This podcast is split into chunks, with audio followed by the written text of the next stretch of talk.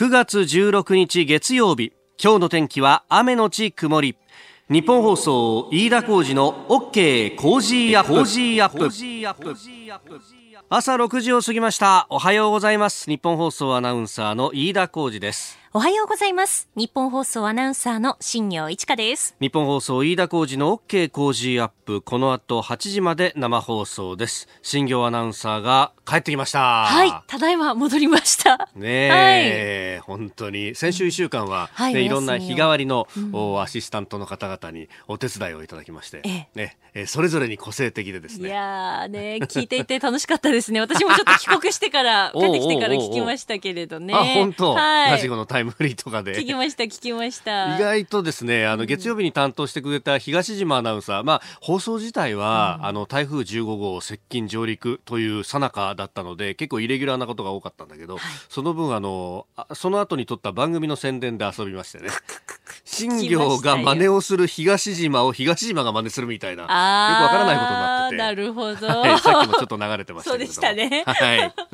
えー、新業アナウンサーがいないこういっしゅうかんというのが本当にいろいろなことが起こって、はい、まあ、なんといっても台風じゅうごごう、その爪痕がいまだに残っていると、うん、あの私は金曜日の日にですね、あの予告した通り ジェーエー 香取さんのと、まあ、ジェー 禅の千葉さんとね、いつも一緒にやってるあのCOZY米の、うん、ええー、稲刈りが、はい、まあ、もともと予定されていて、でそこにですね本当に行っていいのかなっていうのをちょっと疑問というか葛藤を抱えつつ、スタッフとも相談しながらね、であの、まあ、あのぜひ来てくださいということだったんで、まあ、一応行こうとで行って、被害の状況も見ることだって、これは僕らの仕事なんじゃないかということで行ってきたんですが、はい、あの稲は確かに寝ておりましたけれども、しっかりとこう実っていてですね、でお話伺ったら、これあの ジェーエー 香取のですね武田組合長とか皆さん元気にやってるわけですよ、えー、でいろいろ話伺ったら、いやあの飯田さんねと、こう台風の被害もさることながら米にとってはしちがつの冷夏っていうのもあれも問題だったんですよって話をされていて、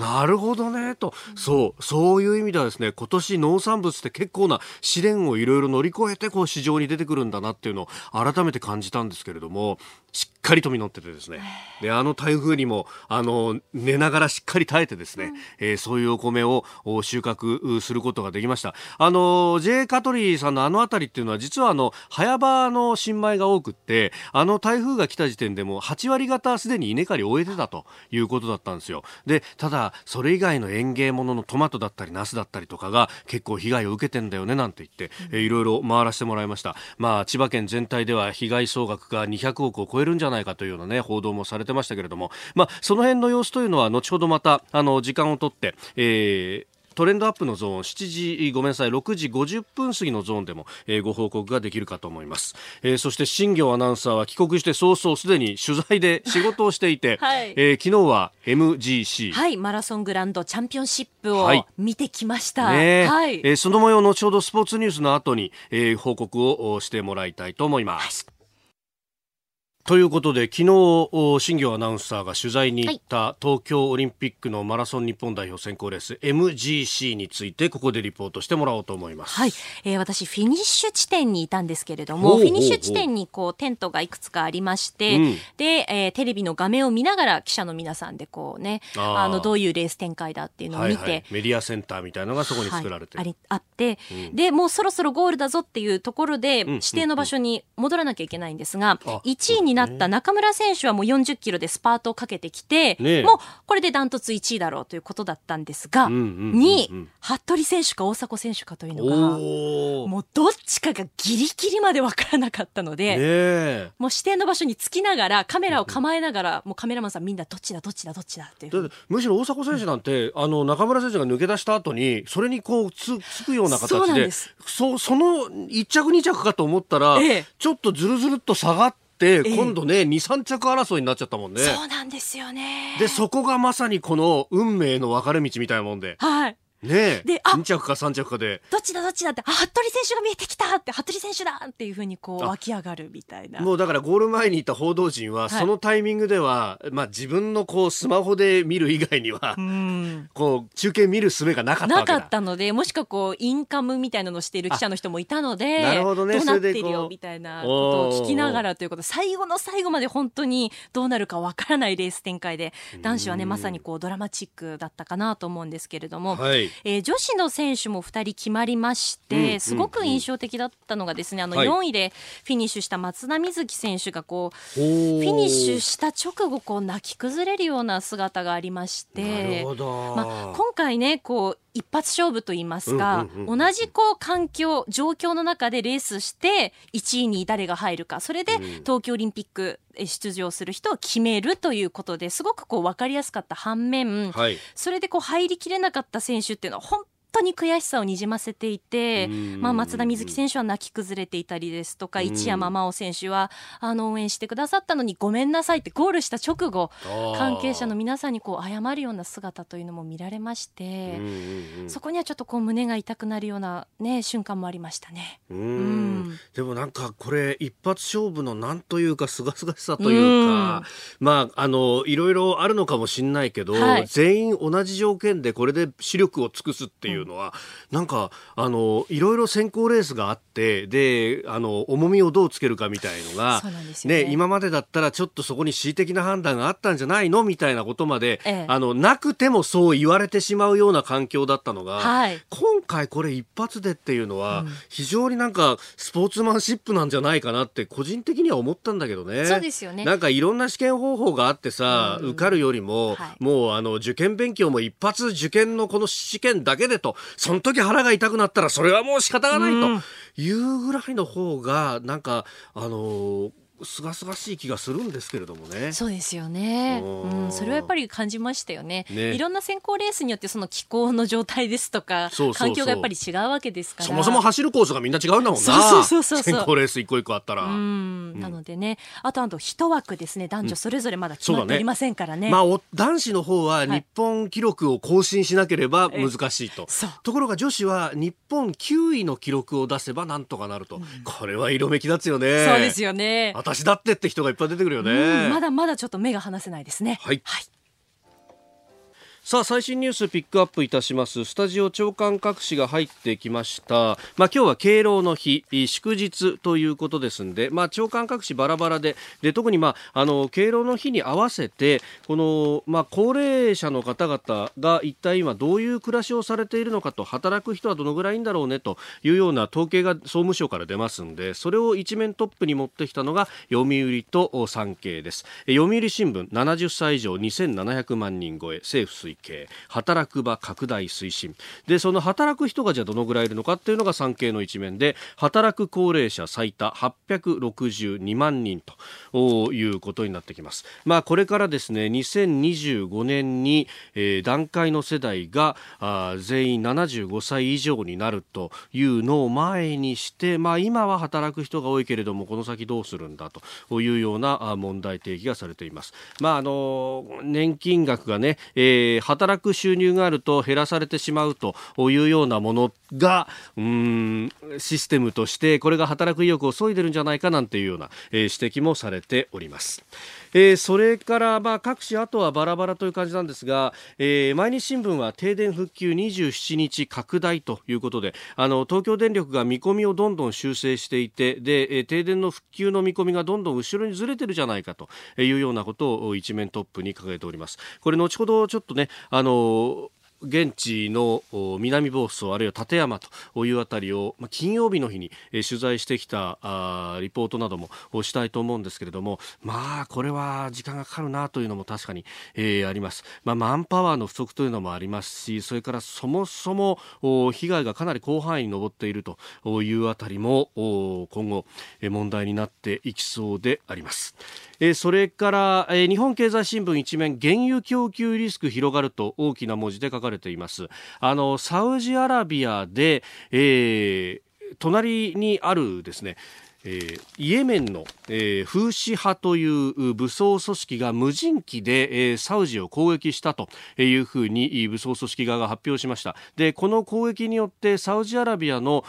国営サウジアラムコというところの石油施設が、えー、攻撃にさらされて、でサウジの年間の生産量の半分が供給できなくなったというようなことが出てきております。まあ、これあの世界の石油供給の ごパーセント 以上に相当すると。で、まあ、サウジという国はそもそもこう、ね、えー、いろいろ多角化を進めていると言いながら、まだまだこの石油で食っているというところがありますので、その生命線、えー、これは相当守りも固かったんじゃないかと言われているんですが、えー、そこがですね、えー、攻撃を受けたと、えー、日本経済新聞はさすがに大きく取り上げてまして、えー、国際面のよん面にも特集が組んであります巡航ミサイルの可能性もと。そういうことになると、じゃあその巡航ミサイルをイエメンの武装組織が、えー、たくさん手に入れることができるのかとか、その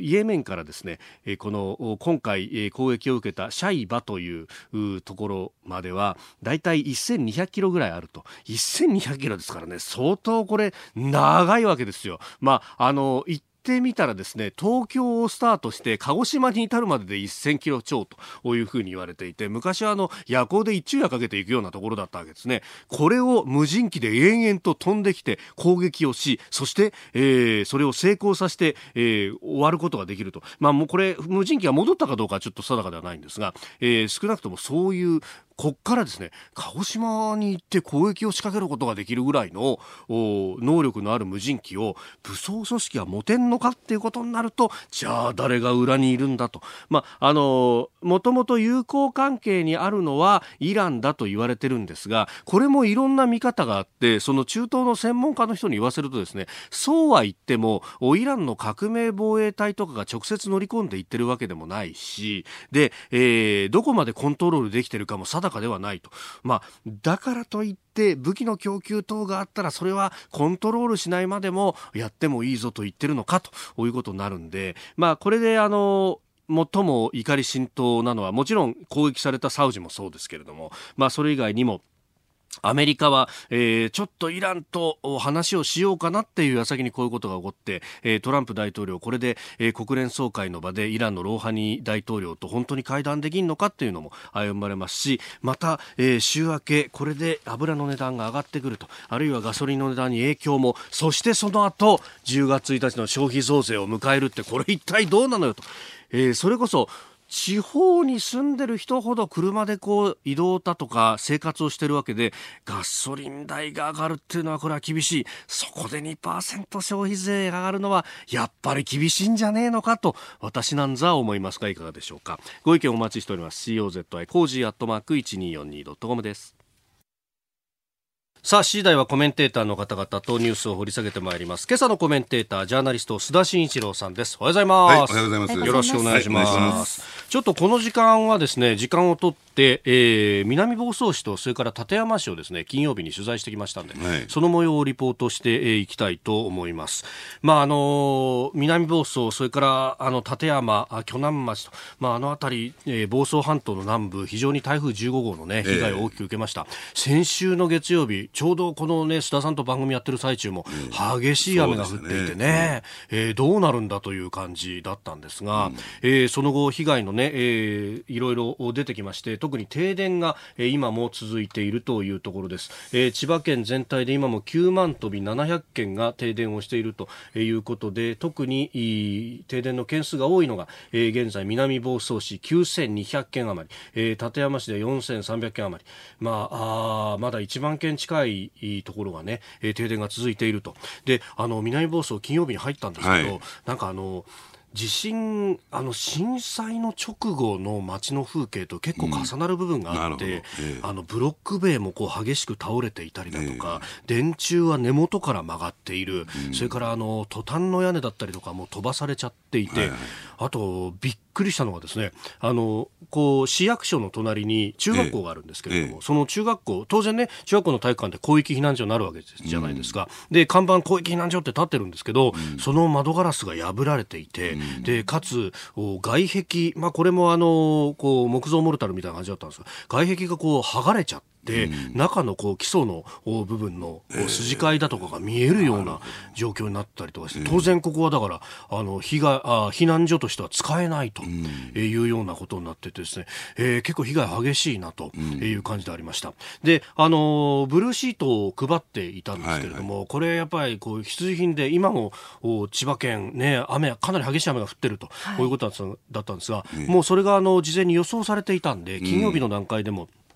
こうビニールシート、ブルーシート配ってですね、で、あの、設置してくださいねという感じで行政もやってたんですが、何しろこう人手が足りないと。はいはい、ブルーシートをこう配って、はいいんだけど、うん、じゃあその先設置してくれる人たちどれだけいるんだと、うん、特にあのお年寄りなんか自分で屋根登ってブルーシートをつけてというのがなかなかできないんで、うん、結構途方に暮れてらっしゃる方もいらっしゃってですね、まあ、その後あの災害要請派遣要請受けてあの自衛隊も昨日あたりはね、えー、その屋根に設置するというのの手伝いなんかもやったそうなんですが、でじゃあ人手が足らないからといってじゃあボランティアをっていうのもこれも結構こう行政の方々悩んでらっしゃって、うんまあ、あの後ほどしちじ台あのしちじはんごろにですね、はい、南房総市 の, あの市長石井市長と電話をつないで今の最新の情報は教えてもらおうと思うんですが、えー、金曜日の段階で、うん、あの話を伺うと、まあ、ボランティアの募集というのはこれからやっていきたいんだけれども、うんまあ、一方でその被害状況の把握だとか、はいはい、まず物資をこうああの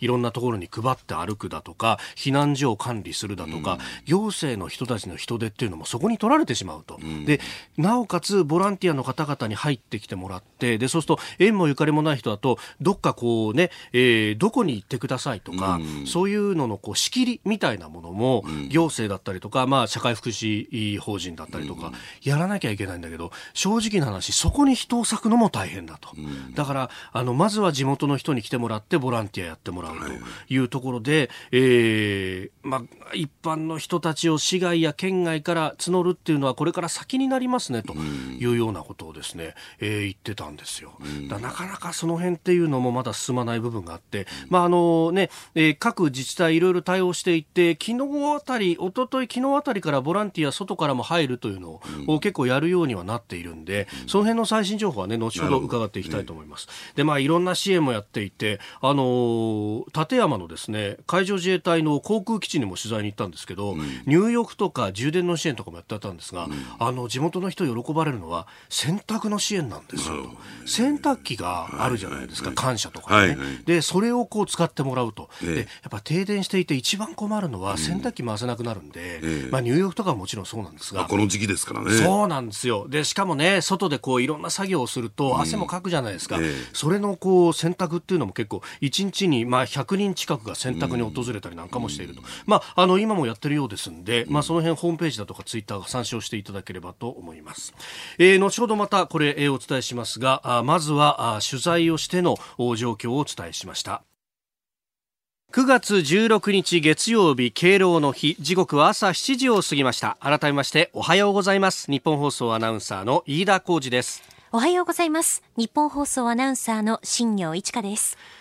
飯田浩司の OK 工事アップあなたと一緒にニュースを考えていきます。しちじ台はコメンテーターの方々とニュースを掘り下げます。今朝のコメンテータージャーナリスト須田慎一郎さんです。おはようございます。はいおはようございます。須田さんには番組エンディングまでお付き合いいただきます。では最初のニュースこちらです。関東で初めてトンコレラ発生埼玉で殺処分終了。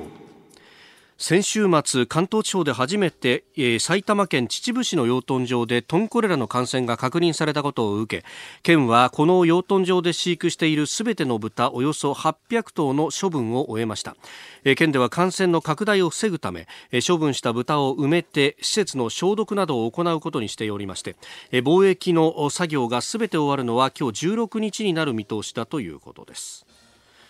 まあ、関東で初めて確認された、はいでえー、これ隣の群馬あるいはあ千葉も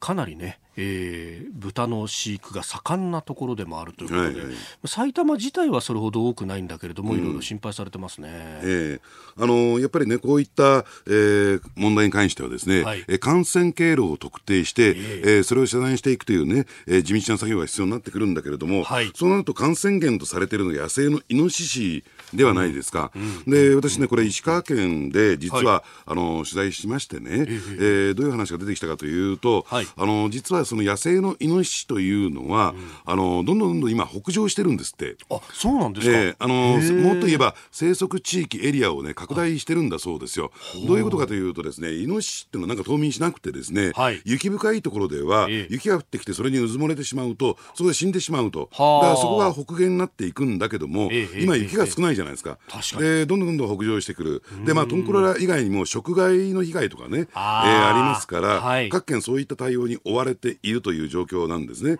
うん、で実は、えー、今回ですねこれ地図見ていただくと分かるように、はい、あの石川県にはトンクロラっていうのは発生してないんですよ。囲まれていながらね、えーえーえー、長野も近いし岐阜も近いしというところですよね。でなぜこれを防ぎきれたのかというと、うんうんうん、実は福井県、ここはトンクロラ発生している地域なんですが、はい、えーえー、福井県と、ね、えー、石川県の県境に、はい、えー、あのなんていうのかな、壁を作ってね、柵を作ってイノシシが入ってこないようにしてるんだそうですよ。そうなんですか、えーあのー、ただですね、うん、えー、これは結構福井県との間と摩擦を起こしていて、要するに野生の動物なんだから、はい、えー、移動するのはね、うん、えー、その県境を越えるんだからそのとこ作るなみたいなね、なまあこういう、まあ、本音ベースの話ですよ、えーえー、そういったこともどうも起こっているようでしてね、えー、で何が言いたいのかというと、そうするとこれね、県単位自治体単位でね、はい、対応していても、うん、あまり意味がないのかなと、うん、広域的にというか、やっぱりこれ国がねやっぱりね、はい、リーダーシップを取らないと、ええ、なかなかこういった問題というのは解決していかないんじゃないかなと思いますけどね。うーん、まあ、専門家の方に、まあ、トンクロラウイルス研究されている方に一度お話を伺ったこともあるんですが、ね、北海道大学大学院の迫田先生、えーまあ、豚へのワクチン接種も考えた方がいいんじゃないのかっていうのは、ね、これ今日今年のにがつの時点ですでにこういろんなところで指摘もされてたんですけれども、ね、まあ、こういうのはそれこそ国が温度を取らないとなかなかできないことですよね。そうなんですね。だから一部の地域だけでやって、えー、もう意味がないいいことですし、うん、じゃあその、えー、この野生のイノシシ問題、ね、はい、えー、どう対応していくのか、えーえー、これ雪が少なくなっていくとどんどんどんどんこれ北上していくことになりますからね。そうですよね。ですからやっぱり冒頭申し上げたように感染経路を特定して、うん、はい、その感染源感染ルートを断つというね、うん、いうところっていうのはやっぱりこのイノシシ対策、野生のイノシシ対策をどうするのかっていうところに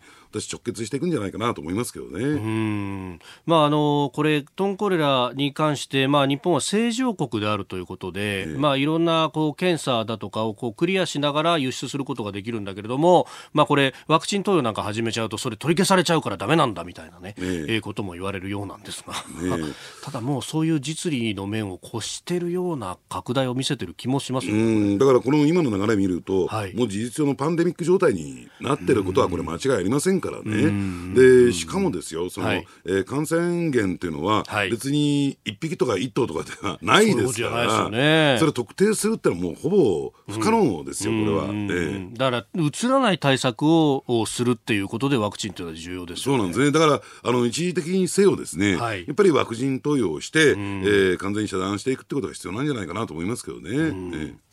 えー、まずは関東で初めてトンコレラ発生というニュースをお伝えしました。おはようニュースネットワーク、東京有楽町日本放送をキーステーションに全国のラジオ局にじゅういっきょくを結んでお届けいたします。時刻はしちじじゅういっぷんになるところです。おはようございます。日本放送アナウンサーの飯田浩司です。今朝のコメンテーターはジャーナリストの須田慎一郎さん。取り上げるニュースはこちらです。日米貿易、国産牛のアメリカ輸出拡大へ。日米貿易交渉でアメリカが日本産牛肉に設定する低い関税枠にひゃくトンの上限を撤廃することで合意したことが分かりました。アメリカの牛、アメリカへの牛肉の輸出は右肩上がりに伸びていて、さらなる販売拡大が期待されております。えー、一方で日本はアメリカ産ワインの関税を貿易協定発効後ななねんめに撤廃する方向で、えー、今月末ニューヨークで開く首脳会談での署名を目指しているということです。うん、あのー、この食料品とか、ね、農産物だけを見ていくと、はい、まあ、事実上どうなんでしょうね、アメリカが ティーピーピー に参加しつつあると、うん、融合しつつあるというようなですね、はい、あの視点で見ていただくといいんじゃないかなと思いますね。えー、でただ、まあ、それも部分的にね、やっぱりこの体制が整ってきたというかですね、はい、実はアメリカ国内において、えーえーまあ、肉屋さんだとかね、うん、あるいはレストランにおいて、はい、もう和牛ブランドといったらいいんですか、うん、でこの和牛っていうのは正確に言うと、えー、米国産の、えーまあ、日本を起源とする牛というね、はい、えー、いうところで和牛というブランドで売られてるんですよ。もちろん、うん、えー、日本から輸入されたものも同じようなブランドで売られてますよ。はい、でまあアメリカ国内でも結構人気ありましたよね。えー、やっぱり肉質が柔らかいとかっていうことで、はい、えー、人気があって、えー、一定程度のっていうかかなり大きな需要があるんだけれども、うん、ただアメリカ国内でもその生産体制が整ったということで、うん、まあこういったですね、うん、解放にというか、はい、えー、まあ関税率のですね引き下げになってきたのかなと思いますね。なるほど。もともとニーズがあると、えー、出てきたというところですね。えー、だからそれをいっぺんに解放してしまうと、はい、えー、その部分のあのマーケットというのが市場がですね、うん、日本からのその和牛のに席巻されてしまうと、なるほど、えー、それを恐れたんじゃないかなと思いますけどね。でただ一方でですねこの、はい、えー、アメリカ産ワインの関税を、えー、この貿易協定発効からななねんめに撤廃と、はい、関税ゼロになるってことなんですけども、うん、やっぱりねこのあたりというのも、はい、あの外国とのね、えーえー、あのライバル国との関係をすごく意識してるんだろうなと。例えば日本とチリの間で イーピーエー 経済連携協定がにせんななねんに結ばれたんですよ。はい、もうじゅうねん以上前なんですね。そうなんですね。で、まあ、にせんななねんに結ばれて、はい、にせんじゅうねんには、うん、そのチリ産ワインの関税がゼロになったんですね。うん、はい、で実はこのにせんななねん当時チリ産ワインとアメリカ産ワインの日本国内における消費量っていうのは、はい、ほぼイコールだったんですよ。おー、じゃあ、じゃあ今日においてどのぐらいの差がついたかというと、はい、じゅうばい以上。おー、じゅうばい以上。それはまあスーパーマーケットとかねコンビニエンスストアの店頭を見ていただくと、はい、もうアメリカ産ワイン、まあこれ関税かかってますからね、もう隅っこの方に追いやられてるというかコンビニなんかでは扱ってなくてですね、まあ、値段がね、もう、えー、高いですからね。でまあチリ産ワインが、えー、まあメインのところでドーンと座ってるという状況、や, やっぱりじゅうばいぐらい伸びてるっていうのはねうなずけるなと思うんですけれども、うん、はい、やっぱりそれに対してアメリカのですねワイン農家が相当な焦り、うん、日本ってのはものすごく大きな消費国ですからね。まあね、そうですよね。にせんななねんとかそのぐらい思い浮かべるとカリフォルニアワインとかって結構あったなっていう感じですもんね。えー、やっぱりナパワインとかね、あ、聞いたことある。えーうん、でやっぱり人気はあるんだけれども高いというね、はい、うんでこれアメリカ国内で飲むと、はい、えー、結構安くて美味しいんですよ。あのー、これ赤ワインだけじゃなくて、はい、え白ワインも比較的有名というか好まれていて、シャルドネ酒なんかは、えー、あのー、値段の割にものすごく美味しいです。だからそういった点でいうとフランスワインに対抗できるんだけども、はい、それが関税が障壁になっていてなかなか入っていくことができないという状況、はい、やっぱりこれに対してですね、やっぱりアメリカのワイン生産者からですね相当な不満が上がっていたということで、まあ、今回ワインにね、はい、えー、絞って、えー、こういった協定が結ばれたということなんですよ。だからそういった点でいうとどうなんでしょうね。トータルで見るとやっぱり エフティーエー、イーピーエー であることはこれ間違いないし、はい、結果的にですねこの ティーピーピー の ティーピーピーイレブンの枠組みを、えー、強く意識してたんだろうなと思いますね。確かにあの今スーパーの店頭なんか見てると、ね、それこそ ティーピーピー が発行してこの方オーストラリア産とかも結構セールやってたりとか、ええ、お安くなったなみたいな感じで、ええ、せんえん切ってるぞこれみたいなね、ええ、あったりしますもんね。やっぱその辺にシェア奪われるっていうのもそうなんですよね。うん、だってもうワインね、はい、あのワンボトルどうでしょうせんえん以上で飲むってのは特別な感覚で、ええええええ、下手したらチリ産ワインでごひゃくえん以下でも十分美味しいものが出てきてるっていうのは、いやそうなんですよね。えー、これサンキュッパだよみたいなね、そうそうそうそう、じゃあもう日本買っちゃおうかなみたいなね、はい、やりますもんね。えー、あまあ、その辺やっぱり危機感をと、はい、うん、えー、これあのトランプさんとはもう国連総会の場でえー、署名はする、ほぼそういう流れになってきてるって感じですかね。そうですね。あのただですねまだあの材料の懸案材料が残っていて、例えば米をどうするのかとかね、はい、ああそうか、えー、それもカリフォルニア産米だったりとか、そうですね、うん、でまあこれは逆に言えばそのワインとの、あの対抗商品っていうのかな、はい、えー、もうアメリカ産の米というのも十分美味しくなって、冷えるとまずいっていうのもクリアしてますから、えーえー、あそうなんですか。ただそんなに生産量が多いわけじゃなくて高級品なんですね。だからおにぎりにしてもね意外と最近のアメリカ産の米ってのは美味しいんですよ。へー、えー、冷めても美味しいっていうねところですから、そうなんですか、えー、変わってきてるんですよね。はい、えでは続いてふたつめこちらです。中国軍事パレードで新型 アイシービーエム 公開か。中国建国ななじゅうねんとなるじゅうがつついたちの国慶節に実施する記念式典や軍事パレードに向けたにかいめの予行演習がじゅうよっか夜からじゅうごにちにかけ北京市で行われました。最新の多弾頭型大陸間弾道ミサイル アイシービーエム や新型無人機が本番で公開されるとの観測が強まっております。なんかあのシートのようなもので覆われた巨大な筒状の物体とかがこう見えたと、ええ、いうことで、これが アイシービーエム なんじゃないかと言われているようです。うん、まあ、アイシービーエム というのは大陸間弾道ミサイルですから、はい、ええええ、これはやっぱりアメリカにとってみるとですね、はい、えー、相当なその脅威となってくるはずなんですよね。ですから、えー、今後ですね、かつては冷戦時代は米ソで、はい、えー、この核問題というのをね、えーえー、協議して、まあ、そこが決めると大体、えー、物事が収まるという形だったんだけども、じゃあ米中でこの問題どうするんですかというところが今後の大きな課題。ただえー、これ核ミサイルあるいは、えー、核開発核爆弾の問題だけではなくて、はい、いろんな要素がここに絡んできますからね、えーまあ、アメリ中国としては、えーまあ、将来的にはですね、間違いなく軍事費において今のままのペースで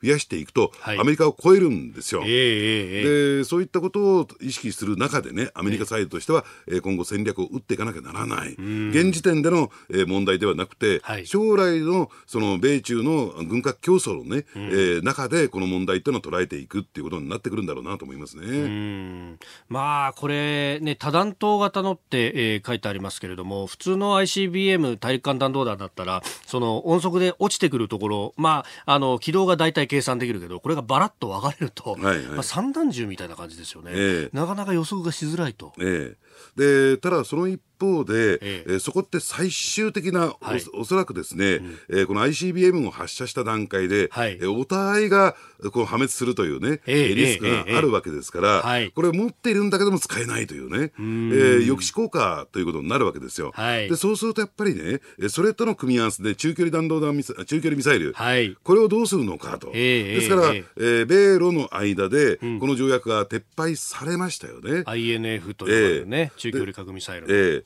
ですからこれは中国の中国とのその条約に入ってなくて、はい、えー、勝手にどんどんどんどん作ってたわけですから、うんうん、そこを意識してのこの撤廃ということなんでしょうけども、はい、そうすると今度、えーまあ、アメリカの同盟国に、はい、えー、その中距離ミサイルを配備していくというね、いうことをアメリカが、はい、えー、今後見せてくるでしょうから、えー、これは当然日本というね、はい、ところも入ってくる、うん、そうすると日本国内で日本の国内におけるね、はい、えー、議論をその中距離ミサイルの配備という点で、えー、どう受け止めるのか、どう向き合っていくのかっていうところもやっぱり相当大きな、えー、これね、議論になっていくんじゃないかなと思いますね。うん、確かにこの話、その中距離核ミサイルについての話で、あの元防衛大臣の中谷元さんと、はい、議論したことがあるんですが、やっぱりその非核三原則の、まあ、あの作らず持たずの部分は、まあ、ある、あるとして、持ち込ませずのところっていうのは、ね、あの一つ考えていかなきゃなんないんじゃないかっていう問題提起をされてましたね。ね、ですから今申し上げたところの、えー、との関連性なんですよ。で、そうしないとその抑止という、ね、問題で、はい、つまり実際上実践で使うということよりも、その抑止というのはやっぱりバランスを取らなきゃならないと、はい、で一方的に相手が有利なのは抑止になりませんからね、これ、えーえー、ですからそういった点でいうと、やはり日本もその枠組みの中で、はい、えー、考えていく必要があるんじゃないかなと思いますね。うん、これもう一歩進むと、まあ、あのアメリカ軍が持ってきてアメリカ軍が勝手に使うという形から、えー、日本のある程度の関与も含めた核シェアリングというところまで、そうですね、えーまあ、本来はそこの議論をしなきゃいけない。そうですね。ですからあのその一方でそれがその憲法上ね、はい、もちろんね、現行憲法では、えー、核兵器を持つことは、えーえー、禁止されてないというね、制限がありますけどね、まあまあね、ただそのこととじゃあ国内世論がそれで合意しているのかどうかっていうのはまた違う話ですから、はい、えー、でその問題に今度、えー、転嫁していくのかなって思いますけどね。うん、まあそれってやっぱ中津くこの日本という国をこうどうやって守っていくのかっていう、えーまあ、確かに戦後ななじゅうねんそこら辺ってアメリカさんに任せときゃいいやで住んでたとこですよね。曖昧だった、うん、で加えてですよ、まあ、ちょっと今日時間がないんであれですけれども、その韓国、はい、日米韓の三国、はいね、この三国同盟っていうののあり方も今変わってきてる中でね、まあそれを将来的に見たときにどう立ち位置を取るのかっていうのも大事になってくると思いますね、日本が。うん、えー、そうすると予算の配分だとかそういうことも含めて変わっていくわけですよね。えー、この時間ジャーナリスト須田慎一郎さんとお送りしてまいりました。日本放送でお聞きの方、この後も須田さんにお付き合いいただきます。以上、おはようニュースネットワークでした。お送りしております飯田浩司の OK 工事アップ。お相手は私、日本放送アナウンサー飯田浩司と新業一華がお送りしています。今朝のコメンテーターはジャーナリスト須田慎一郎さんです。引き続きよろしくお願いします。はい、お願いします。続いてはここだけニューススクープアップです。この時間最後のニュースをスクープアップ。だいよん次安倍再改造内閣、須田慎一郎さんの見方は。先週水曜日、初入閣が最多じゅうさんにんとなる安倍改造内閣が発足しました。じゅうさんにちの閣議で副大臣にじゅうごにんと政務官にじゅうしちにんの人事も決定しております。顔ぶれ決定の裏話、派閥間の人材配置など、ジャーナリスト須田慎一郎さんの見方を伺っていきます。さあ、この改造内閣の顔ぶれが明らかになりましたが、須田さん、まずご覧になっていかがでしたか。ええ、あのー、まあそれを評価するという点ではね、ええ、あのよく内閣のことを丸々内閣って呼ぶじゃないですか。キャッチフレーズつけますね。ええ、はい。えー、で安倍総理は今回安定と挑戦内閣っていうふうにつけたんだけれども、私がねそのネーミングをつけるとすると、はい、閉店閉店在庫一掃セール内閣ということで、なるほど。まあ、この閉店っていうのはもうおそらくですね、安倍さんよんせんはないだろうということで、まあ、どうなんでしょうね、えーまあ、次年度予算を、はい、えーまあ、編成して次の通常国会でそれを仕上げて、うん、それで東京オリンピックがやってきますよね。うん、で東京オリンピック終わったことを花道に、はい、まあ、年末へ向けてですね、うん、政権交代のバトンタッチ体制に入ってくるのかなと。だから任期満了まではやらないということなんですだろうと思います。はい、で, できれば、えー、その間に後継指名をして、うん、はい、えーまあ、あの総理大臣を退任した後の影響力を保つというようなですね、うん、そういう動きになってくるのかなと。でそうするとこれが最後の、えー、内閣改造になるわけですから、はい、えー、そういった意味で言うと閉店、つまり、えーまあ、退任を前提に、うん、えー、一掃セール、何を一掃セールしたのかというと、はい、それはですね、これまで、まあ、安倍さんの側近として仕えてきた人たち、うん、でこの番組でもよく言うように汗をかいてきた人たち、はい、えーその汗に向こうじゃないかということで、まだ、えー、大臣に就任していない人たちをことごとく、一人残らず、一人残らず、えーえー、とりあえず登用したと、えー、萩生田文科大臣なんかを筆頭にですね、えーえーえー、法務大臣になった河井克行さん、ね、はい、えー、それから沖縄北方いちおく総活躍の江藤誠一さん、うん、この方なんていうのはね、はい、えーまあ、頑張りましたからね、安倍さんの側近としてもね、えーでまあえー、あと経済再生社会保障改革の、えー、西村康俊さん、はい、ね、えー、というですね、このよん方が、うん、えー、それに当たるのかなと、まあまあ、これで全員が、ね、まあ、処理終わりということですよね。なるほど。みんな官房副長官やったりとか、まあ、あの総理の補佐官やったりとか、そうそうそう、まあ、黒子として汗をかいた人たちってことですか。ね、そうですね、うん、まあ、そういう人たちがとりあえず報われたんではないかなと思いますね。うん、でもう一つはやっぱりちょっと注目だったのが、はい、あのまああのね、この番組でも取り上げた小泉進次郎さん、うん、はい、環境大臣、環境大臣、うん、まあ、はっきりと軽量です、環境大臣軽量、軽量、はい、ね、えー、本来だったら、えー、官房副長官な あ, あたりのポストでね、うんうん、えーまあ、黒子に対して汗をかくね、えー、べきだったんだけども、はい、えー、とりあえず環境大臣ということで登用した。えーえーまあ、その背景に何があるのかっていうと、実は内閣改造というのは、うん、あのどういう狙いがあるのかって一番大きな狙いははっきり申し上げます、はい、ね、えー、支持率アップです。支持率アップ、えーうんえー、内閣改造をして、えー、支持率アップを目指すと、はい、狙うというのがですね、えー、普通常道なんですけれども、うん、そのためにはみっつのポイントっていうのがありましてね、はい、そのみっつのポイントって何かっていうと、えー、女性の登用、うんねえー、そしてもう一つは新人の登用、はい、でもう一つが民間人の登用。えここ最近あんまりポストがないもんですから、はい、え民間人の登用っていうのはなかなか行われないんですけども、えー、民間人登用するとなんか、ね、目玉になって内閣としてはなんかこう、ね、あの非常にこうフレッシュな感じがするじゃないですか。はい、それを目指すと。新人なんかもそうですよね。えーえー、なんか他の重要閣僚は、えー、みんなね、えー、年寄りばっかりなんだけども、うん、なんかこう新人を登用することによってなんかこう若手内閣みたいなね、はい、仕事し内閣みたいなそんなようなイメージも広がるという、うん、こと。そしてまあ女性の登用、これは言うまでもないと思うんですが、はい、ただその新人というかな、うん、そのフレッシュさということで、まあ、小泉さんの人気にあやかろうとしたというところが大きいんではないかなと思いますね。まあ、結果内閣支持率上がりましたからね。そうですね、上がりましたね。えー、各社の世論調査だいたいごわりぜん後を、まあ、回復みたいな感じになってますね。えーえー、だからそういった点で言うと、だどうなんでしょう、もっと上がるっていうね、う、えー、もう目算があったんじゃないかなって思いますけどね。小泉さん効果でと、えー、うーんうん、だから中には小泉内閣って呼んでる人も看板がね、なるほど、あのいますから、ええええ、ただここでじゃあどう汗をかいていくのか、官房長官じゃなくてもですね、うん、やっぱりあの自分の意にそぐわないことでもですね、やっぱりこれやっていかなきゃならないんですよ、あの大臣になるとね、はい、でしかもこれから予算編成して、えー、来年特にあのねあのえー、どうでしょうね さんてんいちいち を終えて、はいえー、特に、えー、福島のですね第一原発等々を含めて、うんうんうんえー、環境大臣のですね、はい、役割仕事っていうのはものすごく大きいですから、うん、でその中においてね通常国会迎えて、はいえー、国会答弁立つ機会も増えてくるでしょう、えー、でそうすると今までみたいに、えー、やいのやいの外野的にね、うんえー、批判をしたりとか、えー、問題を追及するだけではなくて、はい、今度守りね、ディフェンス、ねはい、が問われるわけですから、ええ、まあこれまでどっちかというとオフェンス一本、ね、一辺倒だった小泉さんがディフェンスに回った時に、うん、どのぐらいこれ、ね、耐えられるのかっていう一つの試金石に私はなってくるんじゃないかなと思いますけどね。まあしかもねあのテレビ各社これ抜きにかかるだろうから、ええ、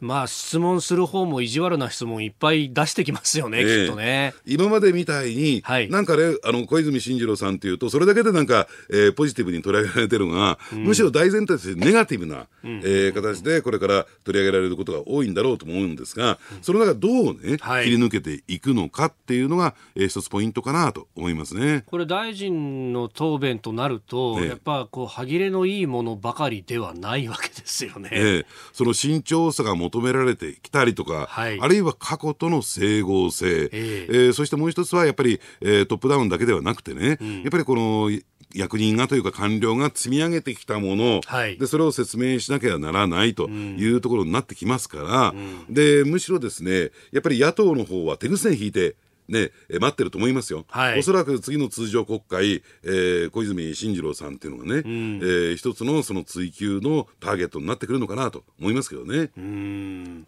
まあ、その辺ねしかもあの前任の環境大臣が、ねまあ、あの所管外であるというふうにはあエクスキューズつけましたけれども、ね、福島第一原発から発生するそのトリチウム水と呼ばれるね、ねえー、多角種全部取り除いてもいっこだけこう残ってるというその水を外に放出するかどうかかっていうのに言及をしました、ええまあ、科学的にはあれ出しても大丈夫だっていう話は結構出てきるんですが、ええ、そこら辺をまあ追及されるでしょうね、ええ、で加えて小泉進次郎さん、はいえー、それに対して否定的な、ねはい、あの発言を発信をして、ええ、その発言の整合性という点ではどうなるのかなと、うんえー、思いますし、うん、まああのーね、前任者はですね、はい、あえて渦中の栗を拾うような形で問題提起をした、捨て石になってでもっていう話でしたからね、えー、だからそれに対してねいとも簡単に批判するというか否定するっていうのは、ね、どうなのかなと私は思いますよね、うん、そこで議論を深めていくという意味での、うんはい、あの発言ですから、まあ、他方でねそのあの今タンクを作ってなんとかこう貯めてるけれども、ね、にせんにじゅうにねんのあといちねんはんぐらいでこれがいっぱいになるというような話も出てきてるわけですよね、ねね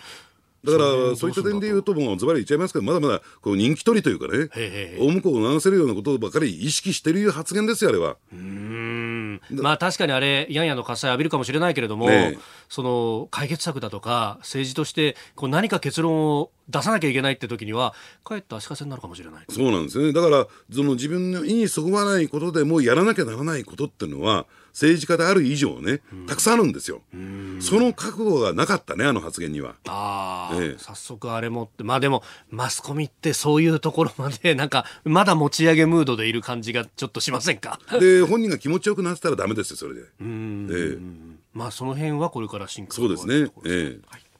えー、だいよじ安倍再改造内閣について、えー、お話しいただきました、えー、このコーナー含めポッドキャスト YouTube ラジコタイムフリーでも配信していきます。番組ホームページご覧ください。